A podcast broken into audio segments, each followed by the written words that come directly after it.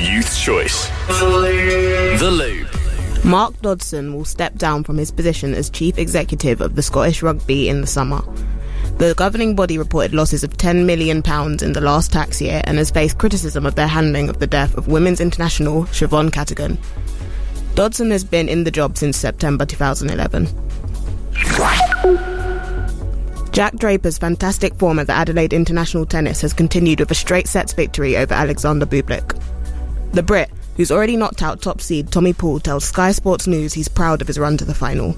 It was a tough match today against a guy who very unpredictable, put it that way. Um, and yeah, it was it was a tough match, and I'm I'm really glad with the way I'm playing, and I was glad to get through today.